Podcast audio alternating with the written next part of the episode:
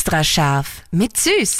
Kochtipps auf Live-Radio mit Dominik Süß. Ab heute schmeißt ihr euren Kaffeesatz nicht mehr weg. Dominik, mit dem Kaffeesud kann man einiges machen. eignet sich, glaube ich, ganz gut als Dünger im Garten. Gibt sogar, dass sie viele Leute das teilweise in die Restaurants abholen für ihren Garten oder so. Und wir haben einmal was Cooles gemacht. Wir haben rote Rüben in Kaffeesud drinnen im Ofen gar gemacht. Das heißt, wir haben auch Kaffeesud aufgehoben, rote Rüben reingehauen und dann haben wir nämlich so eine coole Kombination aus Kaffee und roter Rübe gehabt. Für Vorspeise passt irrsinnig cool zusammen.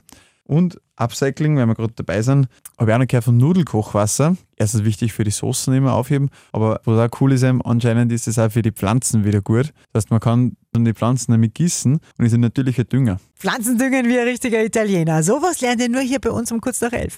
Extra scharf mit Süß. Perfekt gekocht in einer Küche von Eilmannsberger. Denn am Ende schreibt man Küche mit E.